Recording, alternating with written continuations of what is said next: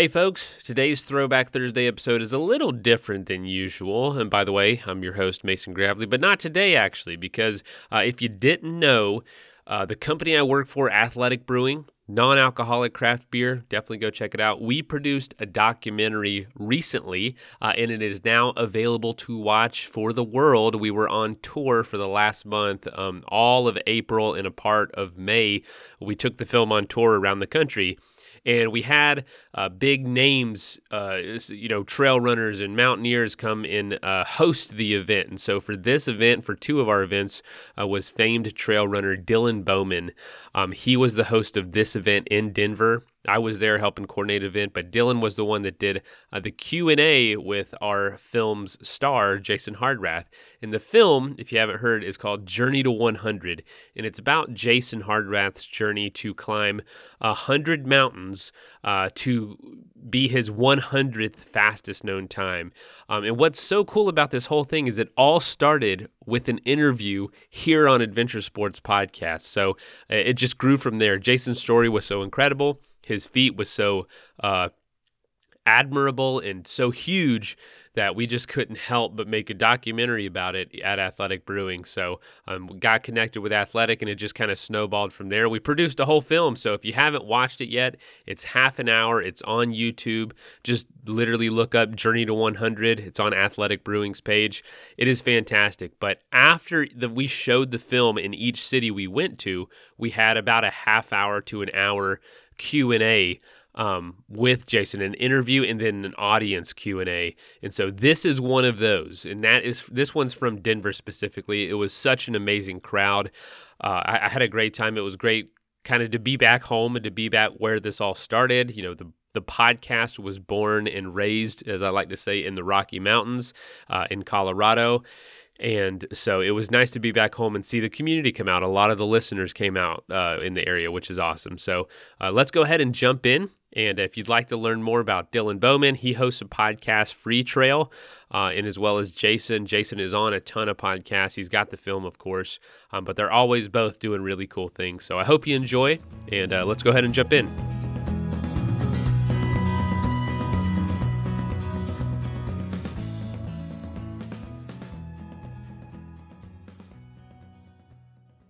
Become. You can only teach what you learn.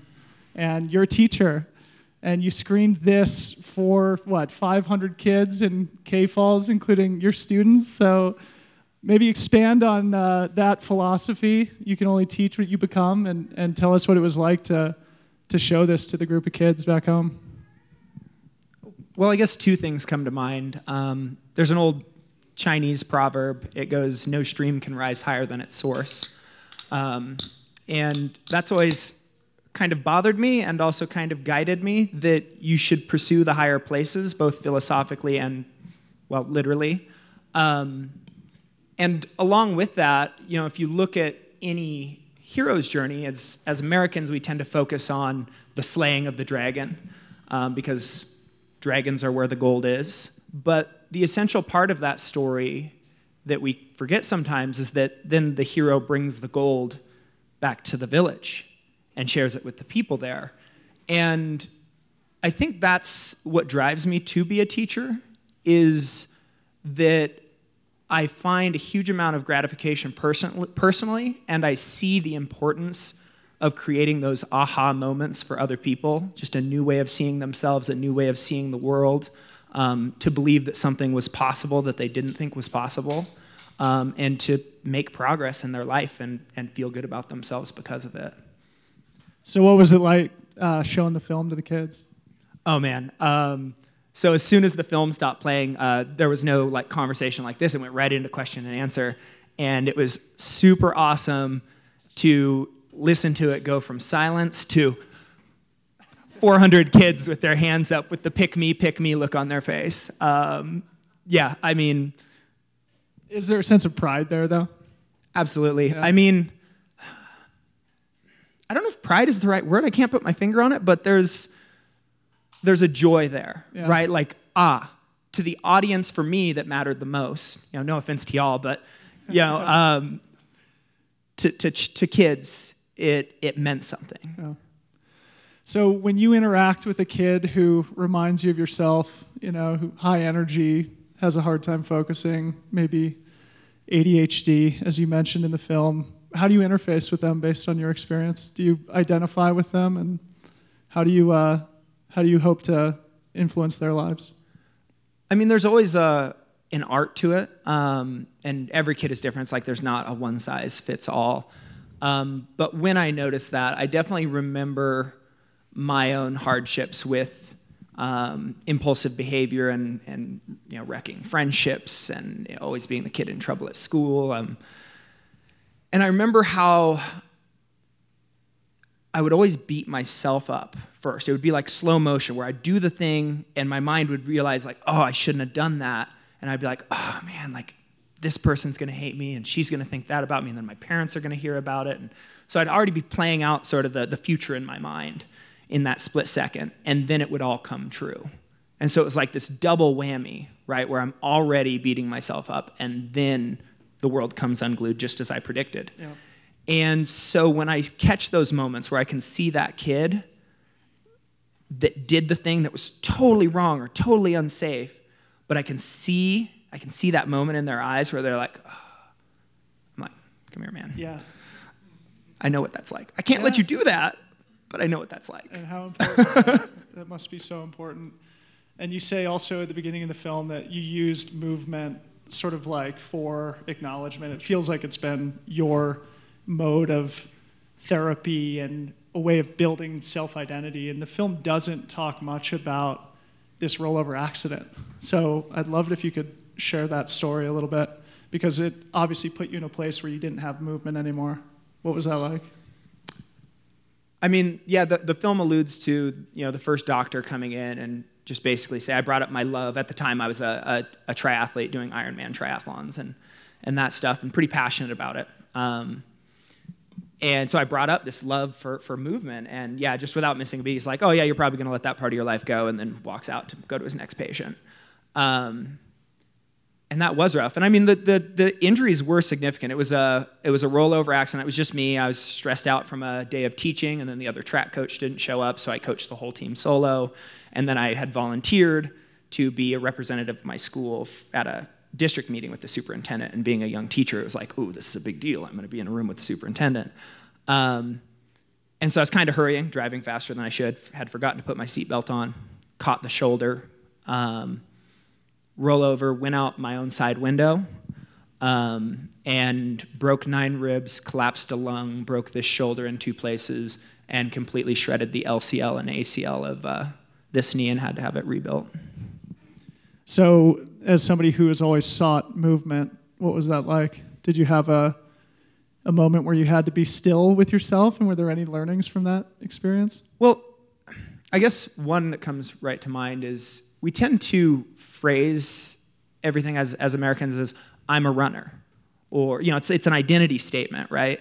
Um, and what I had to go inside and sort of soul search for is that that's not the identity. That's it's almost I guess an art metaphor works. It's like an artist chooses a medium to express their creativity through, whether it's photography or clay or or uh, any assortment of, of mediums. And so what I realized is running and swimming and biking, that's the medium I express my driven nature through, my, my, my ability to dedicate and obsess over things. It's like that's, that's the channel, a healthy channel instead of an unhealthy one, that I choose to express that through. Mm-hmm. Um, so that was a pretty powerful realization from it.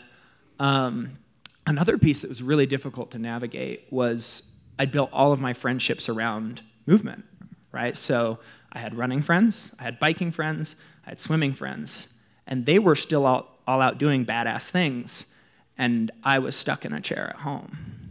And that was a pretty difficult space to, to wade through for sure. Yeah. I love how you just brought up creativity, and I figured we'd talk about this a little later, but maybe we should just go into it now because the FKT phenomenon is an exhibition of creativity, isn't it? It is sort of like an artistic thing where racing, you show up on a start line and you can sort of predict how things are going to go. Obviously, there's variables that you try to control. You have good days and bad days. But with the FKT movement, you have a lot more latitude to be creative and to like use your own vision. Is that something that sort of brought you to the movement or like do you do you feel more drawn to activities like that than pure racing? Absolutely. Um, I mean, I, I don't in any way want to downplay racing. I do think it serves a very important role because you do sort of offload a lot of the decision making, a lot of the logistics to the race director. That's what you're paying for. It's like yeah. there's going to be a, a well marked course and aid stations. And so I'm going to have things taken care of. And I can show up and just worry about my fitness and my headspace. And I think that's an absolutely essential tool. I mean, you saw the in the film, you, you all saw the my office at school and the 140 race bibs on the wall. It's like without that practice of doing work on myself in a controlled environment, something like this isn't possible. So it's like those spaces are absolutely essential. Um, you could call it a school of sort. Yeah. Um, but taking that cerebral and creative element back on myself to figure out the logistics and the route finding um, of routes that had already been done and to sort of reach into the chaos and pull the best possible route for an area because um, I've created some 40 odd routes as well. Yeah. Um, that process to me is very gratifying that act of like actually mapping and planning and figuring out where your potential exits are if things go wrong. It's a fun, creative thing. And I think also maybe this creativity thing is exemplified in just like the this project in particular, right? Like it's not just a pure running thing. It has climbing, rock climbing, glacier travel, bushwhacking, as we saw at the Chilliwacks.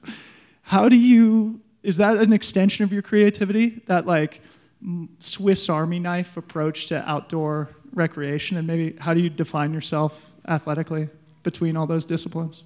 I'm still working on that. I don't have a, a simple answer uh, for what that is. Um, but I don't know. I feel like we are seeing that more where we were very, very focused on sort of specialization and individualization and, you know, climbing and in alpine mountaineering and um, running as well. And now it seems like it, perhaps through the movement of FKT um, and in other places, we're starting to see athletes want to blend those more. Um, maybe it's a certain maturation of each of those sports uh, reaching a certain place. But um, yeah, for me, this this project was. I mean, I'm a, I'm a teacher, so you know, I looked at what I was drawn to and motivated by um, throughout the 99 prior FKTs. And as soon as this Bulgers list came across my radar, it was like, oh, okay, fifth class travel, glacier travel, uh, orienteering, uh, bushwhacking, like all of these things I'd done in doses, but it was going to be that for 50 days. So it was like, oh man, this is like the perfect cumulative exam. Um, Postgraduate. Yeah. Yeah. So in the film, the night before the first peak, it shows you kind of shuffling through some handwritten notes. I'm just curious about that. Like, what's your process for taking the vision in your head and helping it to be like more understandable? Like, how do you map these things out? How do you think about it? What were those notes about? and how does it help you sort of think through the challenge at hand? So, for this project, um, it was particularly large. Uh, I'd only ever climbed two of these peaks prior, so there were 98 on site climbs uh, in this project. I had to come to understand. Uh, Washington is a temperate rainforest, so like it's not open forest walking. I mean, as you saw that that short clip, it wasn't in my in my experience with it, it wasn't two seconds. It was uh, you know. 40 some days of the 50 days involved some amount of time moving through um, that thickness of plant life, sometimes on 60 degree slopes. Um, which was interesting. You know, your feet slide out from under you, and you like grab a tree next to you, and you're hanging there. And it's like, am I six inches off the ground, or am I six feet off the ground? um, we refer to it humorously over there as BW5 because water ice rankings, um, WI5 is like pretty dangerous. So we humorously call it BW5 when you're like, I don't know what's below me right now. Um, so there were all of those components, and so what I had to do, and then I mean, also a weird one to have to com- like plan for is what are the most likely places where fires are going to break out. Mm. And then I had to like rank order what are my risk factors. And it's like, well, fires are catastrophic. If, if a fire breaks out, it's game over. Whole project's done. Um, and so you kind of saw in the video, I swept down the eastern side. It's like I, I planned yeah. that out with uh, over the course of six months of Zoom conversations, phone conversations with uh, prominent mountaineers. The previous record holder was one of the guys, Eric Gilbertson. He was hugely helpful. Mm. Some current, just like people who are doing it casually on the weekend, um, ticking through the whole Bulgers list. Um, just so many people had these conversations just week after week and would add it to like a CalTopo map and like write notes down and uh, like okay this peak has a 5-9 crux and this peak has sustained 5-7 and oh then uh, this person says this glacier is, you know, I, it would be better to find a way around it, but if you have to, definitely have a partner because um, it's pretty likely someone will go through.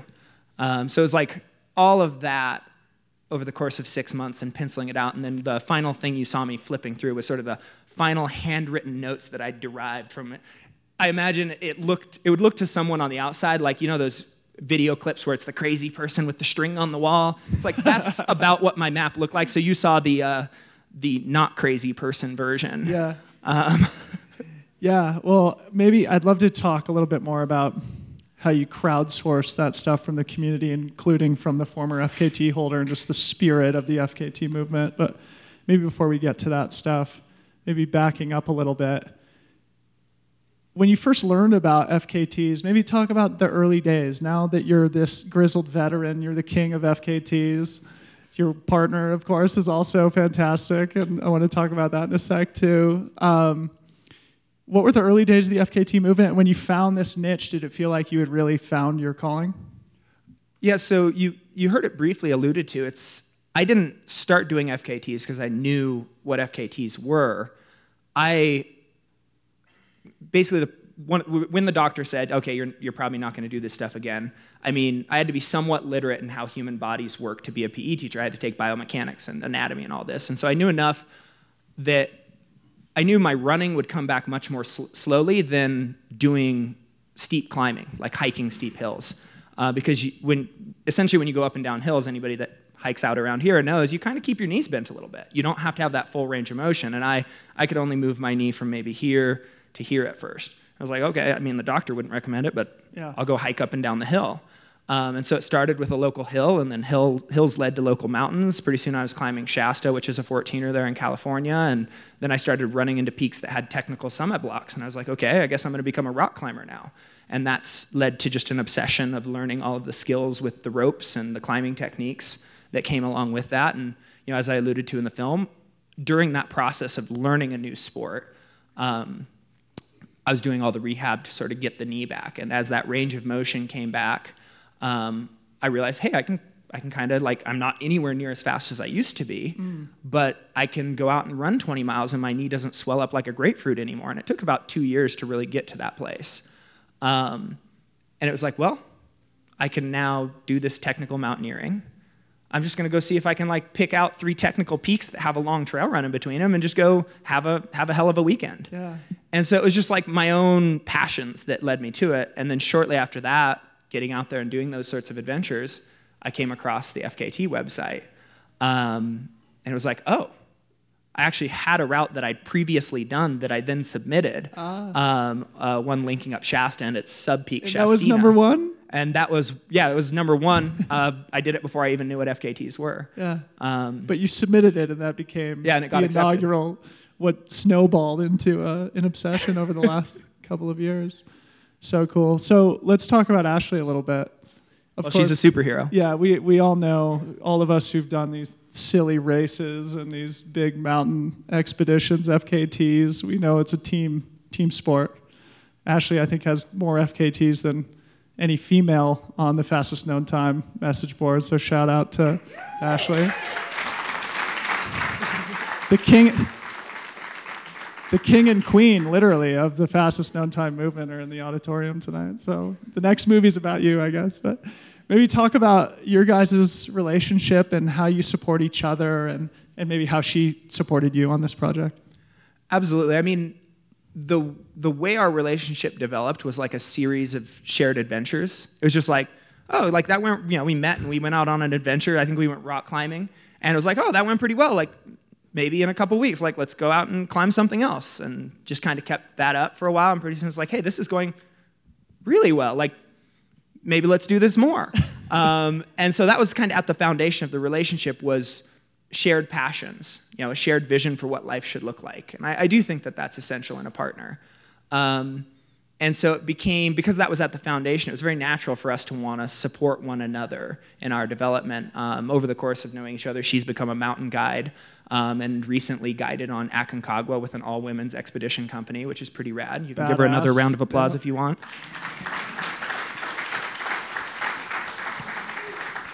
And so, yeah, it's, it's, it's very natural for us because we both care about each other and we both care about these experiences of the outdoors and, and see them as sort of essential to the human experience as opposed to just a hobby. Um, so, yeah, she was willing to step into this, this role. Uh, and we didn't fully realize, actually, um, I mean, it was a bit of a slap in the face just how difficult the terrain is to move through Yeah. In the state of Washington. Like, I kind of had an idea in my head, like as an athlete, like, oh, I'll be able to move through this section this fast, and then show up, and it's like Washington's like, no, you're not.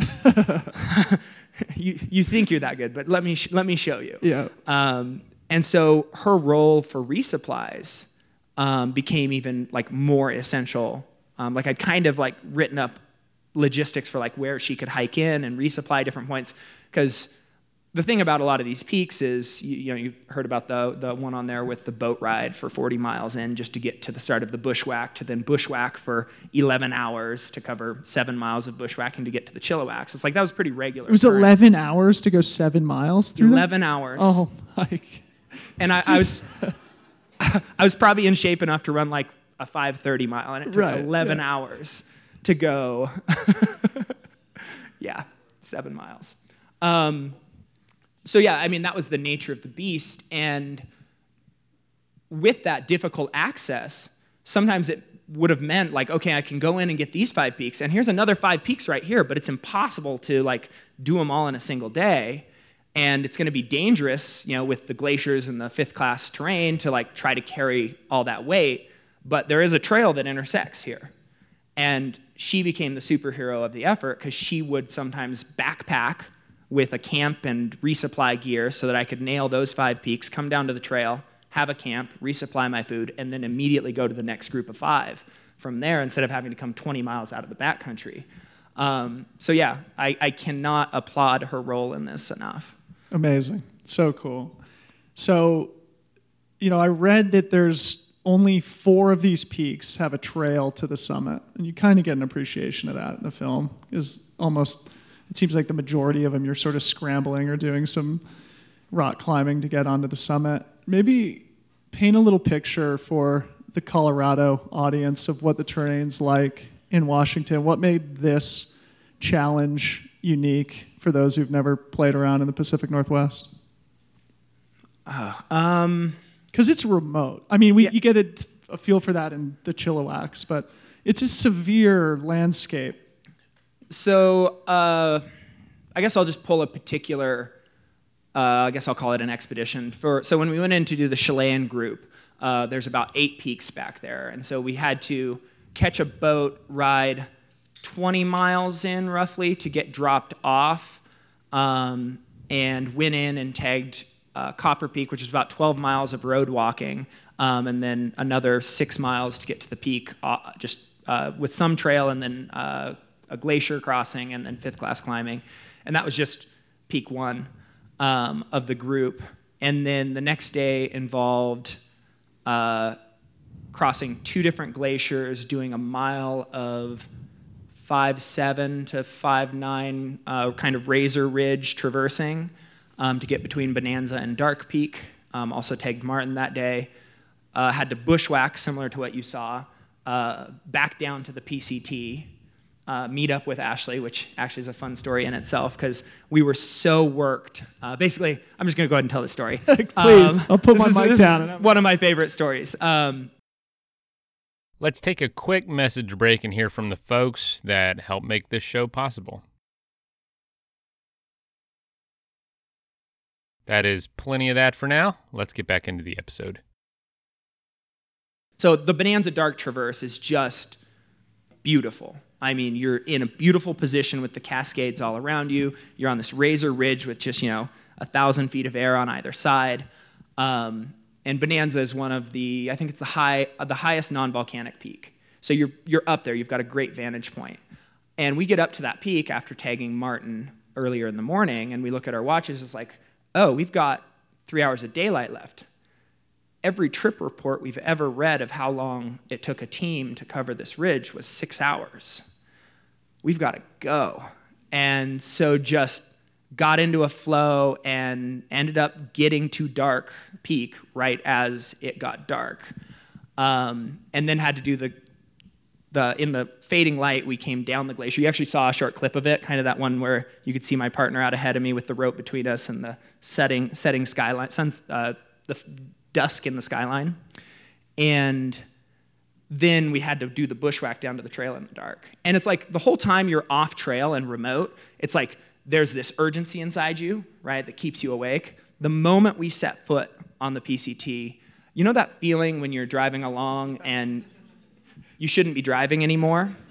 It's that, but you're on your feet still moving, and suddenly you like wake up as you're drifting off the trail.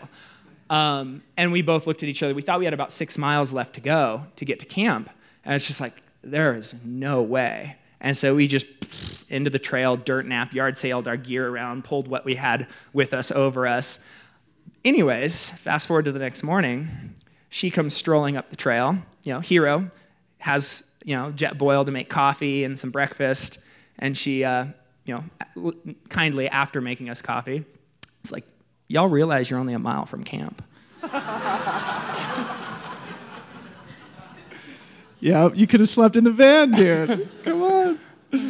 Um, amazing story, and yeah, I mean, I think the Wizard guys did a great job of just like showing the majesty of that landscape in Washington. I think it's underappreciated, especially, of course, Coloradans have mountains galore, an embarrassment of riches, but up there in Washington, there's a lot of cool stuff to do. Any particular reason you finished with Rainier, Adams, and St. Helens?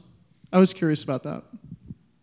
Uh, multiple reasons. So I, I mentioned in the planning phase that my primary uh, risk to avoid was the fire hazards, which is why I started east side and then swept up through the middle and then came furthest west because lowest lowest fire risk. Also, like a second added benefit to that is uh, I cut my teeth as a mountaineer on volcanoes. Volcanoes like McLoughlin and Shasta that are right near where I live. They're in Klamath Falls. Um, and so getting to those volcanoes sort of felt like a coming home, like a victory lap. Like this is something I totally understand. Um, and that sort of confidence to just yard it out and go all in and just push on the peak and then sleep on the drive to the next peak felt very natural. Um, so yeah, that's the that's the short version of the answer for that. I was wondering because you summited St. Helens, the hundredth one in the dark. I was like, bro, you should have just sat and watched the sunrise for a little bit. Well, you saw you saw what the finishing time was. It was Yeah. 50 days, 23 hours, 43 Oh, minutes. you had to get under 51 days. It, well, my original prediction was that it would be possible to do it in 50 days. Yeah. And it just felt too good to make that at least mostly true. Yeah, crazy.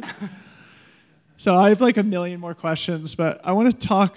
But we we'll we'll carry this on a little bit more in Portland next week. But I want to definitely talk about kind of the state of the FKT movement right now because it, a lot of things are changing right now, and you're a leader in the movement. So you know, for those who are here, uh, you may not be familiar, but fastestknowntime.com was recently acquired by Outside and it's one of a number of things, a trend in our sport of bigger companies recognizing the cool things that people like you do and wanting to be part of it. So maybe I just open up a broad question to you about how you're feeling about the state of the fastest known time movement right now and in what ways you want to sort of be a leader into this next generation. Absolutely. Um, yeah, I mean, at first there was definitely sort of a little bit of a shockwave that rolled through because it was just this grassroots, community-driven, um, you know, website. You saw Buzz and Peter just did it out of the passion of their hearts, um, and there was some concern that rolled through, like, oh man, what if this turns into a giant money machine? and kind of loses the spirit in the community. And so a lot of us rallied together, and you know, I kind of through my connections got into the new people who are going to be in charge of its acquisition, and had some conversations like, "Hey, what's going on?" Da da da. Um, and they they put that at ease, and I think that that to me is is really important because one of the side effects as well of the car accident is I wasn't in a great space financially coming into that, and it basically financially wrecked me. And I was living out of a $600 smoking Astro van um, to be able to afford, because part of me knew it's like, no, to be who I am and to be healthy, I have to keep going out and chasing adventures. And there was no way I could afford that if I was, you know, willing to hold on to those threads of safety and, and normality of continuing to pay rent. Mm. And so that was my path to both pay down debt and continue to adventure. Um, and so because I, I really actually didn't have much money to say go to a race, and I was able to do these FKTs and, and you know donate. I always tried to donate a few bucks at least, especially early on, um, at least a few dollars. Meaning donate to, to, to the FKT so yep. they could keep the website running, yep. right? Yep. Um, and because yeah, that was how it ran back then.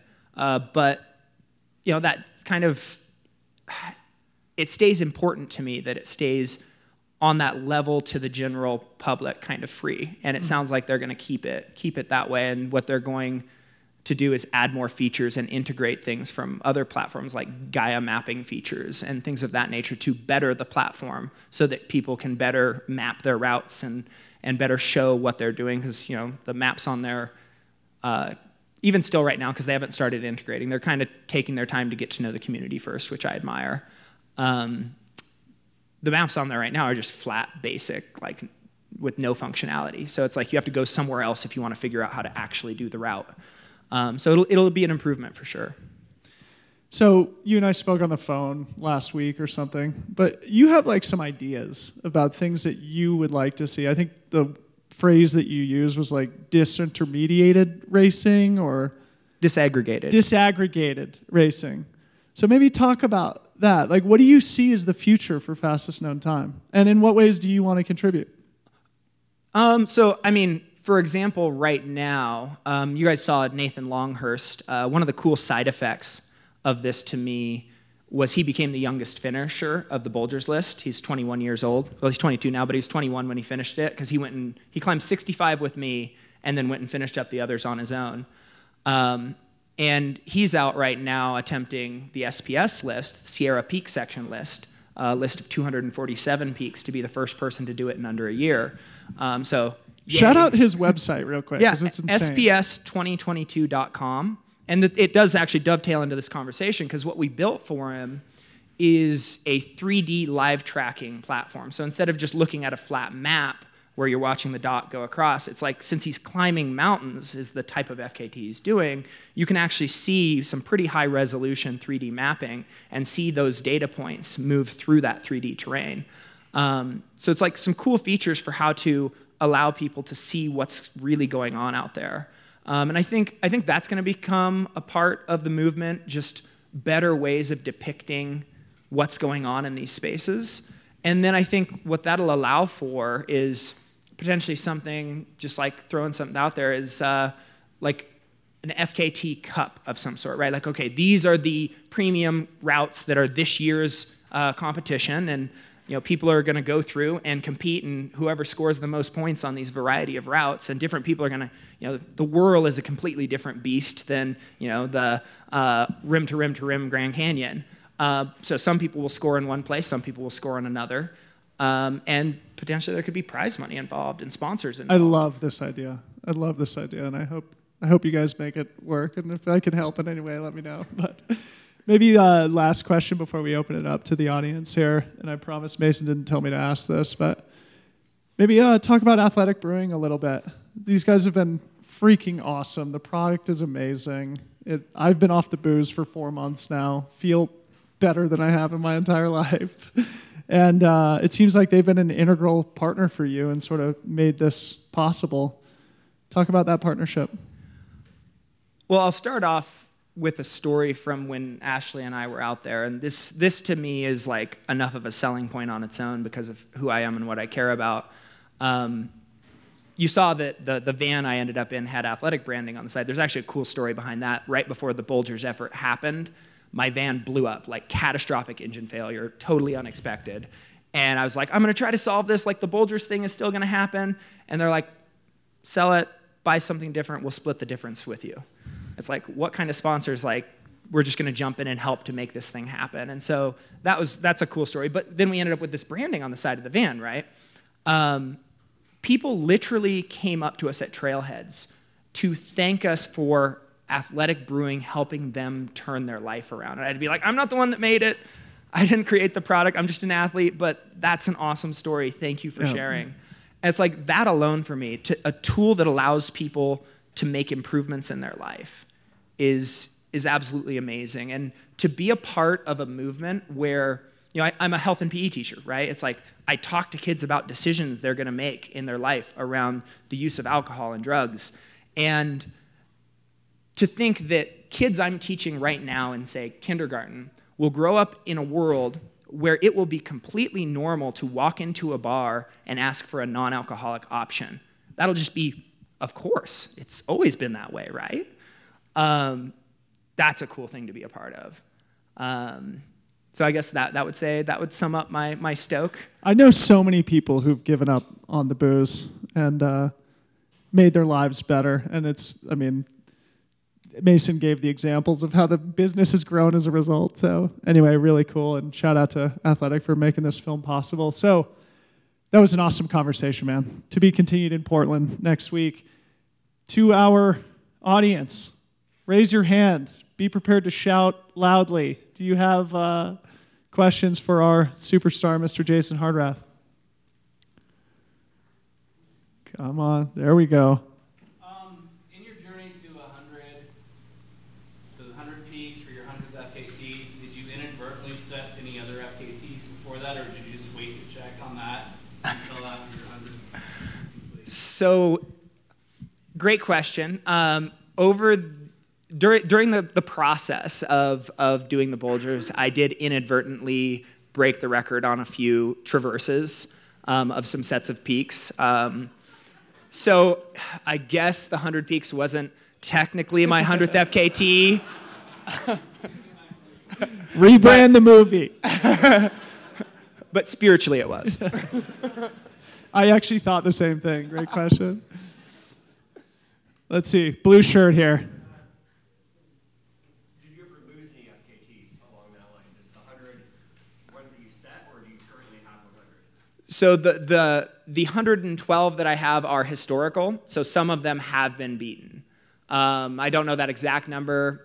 Probably somewhere around 40% of them have been beat now, um, which, considering I mentioned like around 40 routes I created, I would actually be a little bit sad if nobody bothered to come along and try to best me, right? It would be, uh, you know, because like we talked about, the, the creativity is part of what I love about this.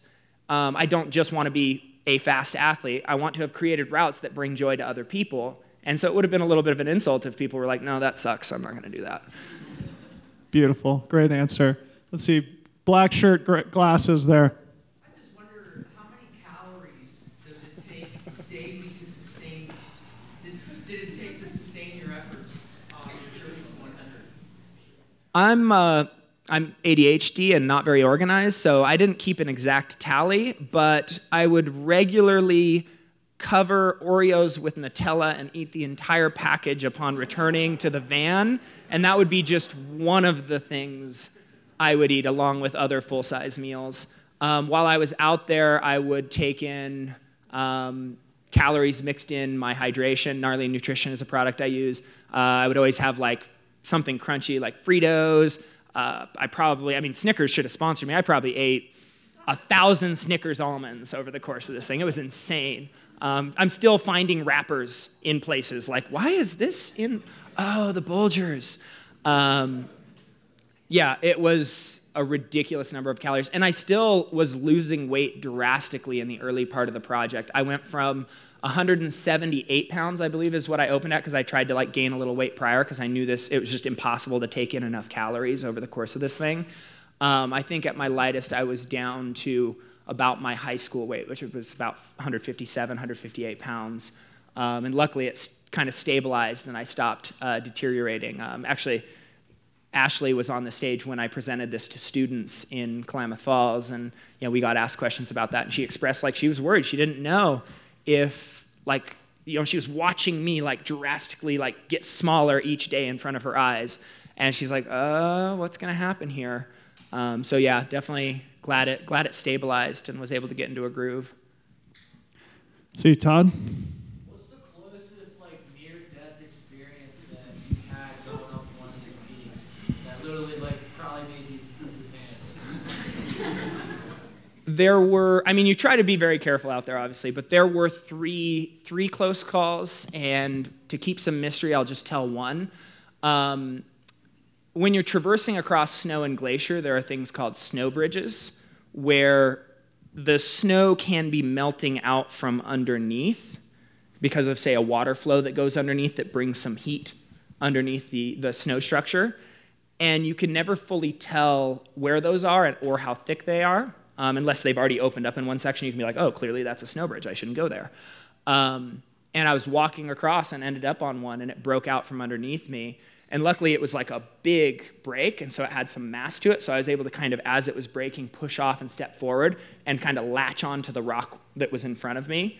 Um, and I like looked to where it fell to, and it, sure enough, it was like a waterfall down below, and I could have ended up falling maybe 45 feet. Um, so that one was kind of uh, like left me shaken a bit afterwards. Safety first, everybody. Um, did you do it to get the um? Did you do it for your like? Did you do it because you wanted to have fun, or did you do it for the um? For like having the top goal? What a great question. That Might be the is. ques- the best question of the night. I did it because I love climbing mountains, and that is true. I mean, when I said at the early in the film when I was starting the the Bulgers effort, like, uh, life's going to be so simple for a while. I'm going to be climbing mountains. It's because I'm still in touch with the fact that the whole reason I do this, like, it's not for the film, it's not for for all this. I mean, it's cool. I'm get I have a chance to speak to people now and impact their lives. Like, that's awesome. But the reason I went out to climb mountains is because I genuinely love climbing mountains. And the thing I looked forward to each day was not finishing the project and being done with it. It was, oh man, this mountain has this epic glacier I get to go across, and it's gonna be beautiful, and I'm gonna see this blue ice and this great view, and then I get to climb this rock up to the top. Um, some days I got to climb through the clouds and be above the clouds and only see the other peaks. Like, that's why I'm doing it, is for those experiences. What a Finishing great it que- did feel good, but it was way better to be out there doing it. You totally get that feeling in the film too. Just thinking of the moment where you're waking up with the mosquito net over your face. You're like, it's 5:30 a.m. I get to go climb some mountains today. Feel it probably. Did you have a question there? Somebody in this area? Go ahead. Yeah. Uh, did you have any athletics? And if you did, how many did you have on the project? Could, could you ask that one more time? Uh, did you have any athletics during the project? Wow. He's, he's teeing that one up for us. Mason planted the question in the audience. Mason, you better give him 20 bucks. Um, actually, yeah, uh, one of the cool things is I could have a hanker. I mean, one of the, one of the big things with a project like this, obviously, is your body recovering enough to not just continuously deteriorate. And sometimes, yeah, like I don't just want sweet things. Like sometimes you eat so many, you know, I mentioned the Snickers bar, you eat so many sweet things in a day, you just don't want that flavor anymore. And so having a cool, refreshing, like bitter flavor of an IPA at the end of a day or in the middle of a day, and still like being able to drive to the next peak, still being able to go back out to climb the next thing. Actually, yeah, I did drink some, and it was pretty awesome to be able to be like, oh, I can indulge and continue. Placebo. Go ahead, Chris. My question is just about um, how, what were the most difficult things? So I'm hearing a lot of your story is about like the achievement of it, and uh, and so I was also wondering about how your body changed, and you already answered that. But um, yeah, some of the deeper like, what are the hardest things about FKTs about this kind of life for you? Well, I mean, obviously, any any ultra race you run or any any mountain you climb, you're going to have those low points that you go through, um, where you question your training and you question whether it's going to work out or if you're going to drop out, um, and to to face those sometimes when those things go wrong in the deep backcountry, um, that those can be some difficult moments to wade through. Um, for example, we were uh, a day into the backcountry um, for a group of peaks, a group of eight peaks, and that was the one where you saw I was crossing that really uh, fast-running creek, the wide creek. Um, it was running like a whole half, like a time and a half higher than it normally was running um, when people would go to do those peaks.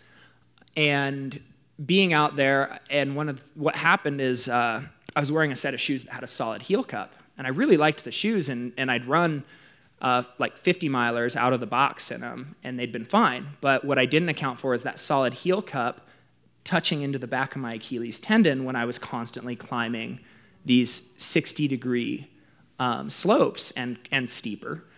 And so slowly it impinged the bottom of my Achilles tendon. And now I didn't have clairvoyance to know that that's what it was. All I got to feel is like, okay, my Achilles tendon is swelling up. I'm getting pain with every step, just like piercing pain. And the first thing that comes to mind is, am I tearing my Achilles tendon from my heel bone right now? Like that's a an injury that happens to people in their 30s. Like, am I doing that? Um, and so I had to like contemplate through this as I'm a day away from you know the nearest exit. And luckily, you know, I, I started troubleshooting and um, I kicked the heel down and just started walking on it like we all do when we're lazy in the morning to go get our cup of coffee. And the pain went away. It's like, okay, it's just the impingement, it's not a problem with the tendon. But then I had the problem of now, for however long it takes for the swelling to go away while still doing between 8 and 25 miles and 5,000 to 20,000 feet of vert a day, how long does it take for a swollen Achilles tendon to go down? And so what I had to do is I had to cut a V into the back of every pair of shoes um, and just basically have a yeah, this big cutout that would sit around my Achilles tendon and just keep going. Um, so I guess that maybe kind of answers some of what you were talking about. Ouch. Any more? Here we go.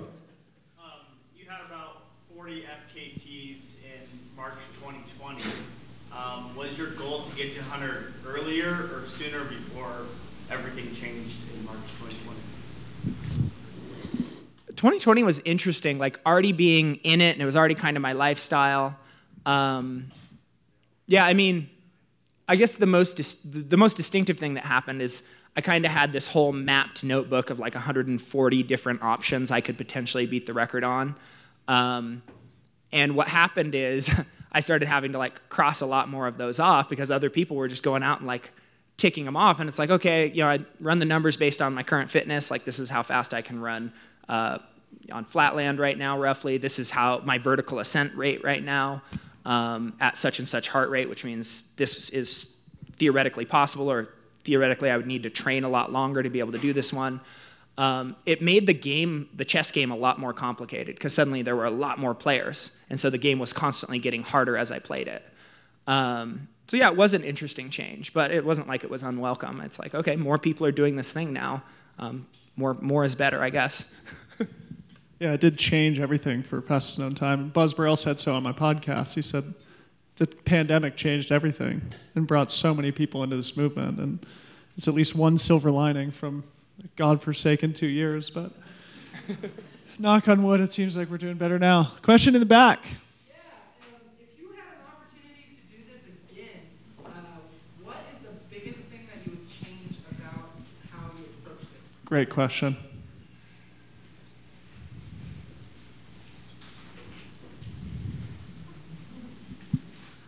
You know, I would. I think I would treat the people around me even better than I did. There were times where I got beat up and tired and stressed out, and I was less than a great person to them. And they had to deal with that when they themselves were tired and worn out. And that's no fun for anybody. And so I would say if there was one thing I would change, I would be a little better person in those moments. Beautiful answer, too. Mason, how are we doing on time?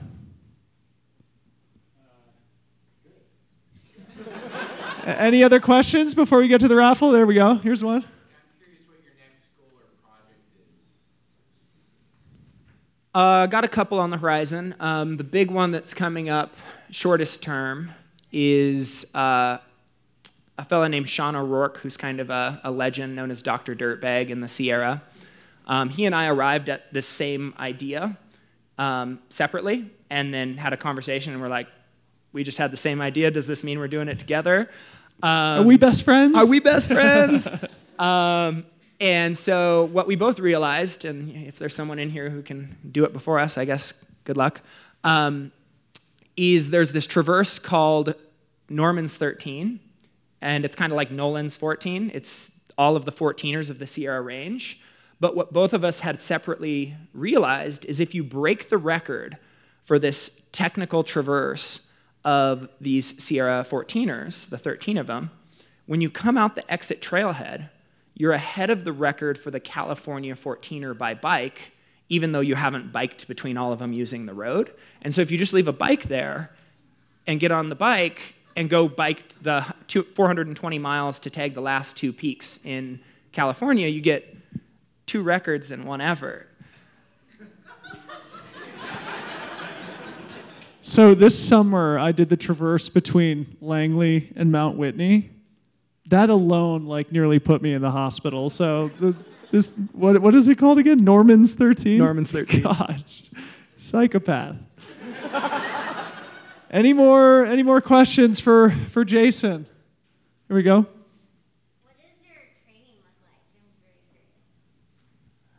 right now it's uh, a little bit bike oriented because during the there were very few of these fkt's that were very bike heavy over the course of the 100 um, and so i'm kind of realizing like okay if i'm going to be ready for um, some of these you know like the 420 miles of this um, effort i'm kind of leaning into that.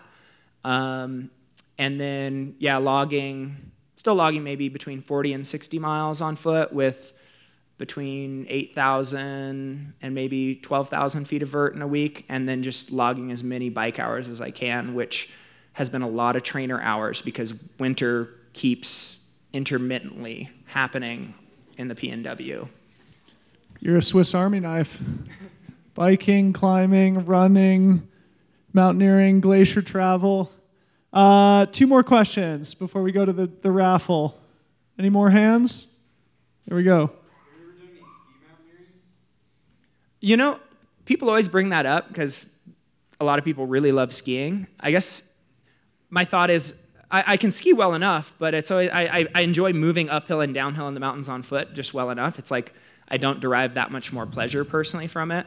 So I kind of think when I hit that point where my knees start to hurt too much, suddenly the skiing will become a much bigger part, part of my life. Isn't Nathan's uh, SPS record that he's doing right now? He's doing a lot of skiing on yeah, those he chose to he chose to ski the whole front end of do a bunch of classic ski lines in the Sierra because he's a, an amazing skier. Yeah. This is one of the things that I think is exciting about the future of the FKT movement is implementing more bike to run, ski and run, and you know just a lot of different modalities as opposed to just everything on foot. Well, the whole thing that makes it interesting is the creativity and then like having to problem solve the optimal season. So it's like you add more sports in there. Like if you're going to ski and pack raft, like that's a pretty narrow band of making a decision for an optimal season. That's why I love this FKT Cup idea. Because it's like you pick the sequence in which you do the FKTs, you pick the you hope to pick the right day. It adds a whole nother level of complexity to it. I love this idea. We got to work on that. One more. Kevin Wolf, shut us down. Yeah, so you mentioned you were into triathlons before. Of running, biking, and swimming, which one do you hate the most? Easily swimming. it was my it was my weakest discipline, and in part because I skipped swim workouts to get on the bike more.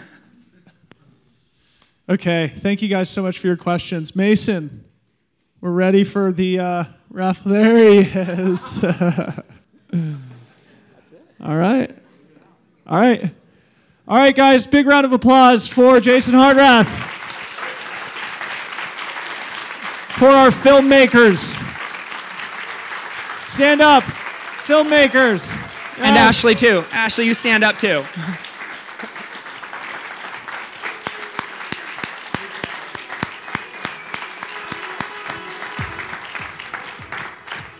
Thanks so much for coming out. Hope everybody drives home safely with those non alcoholic beers in your stomachs. And uh, have a great week.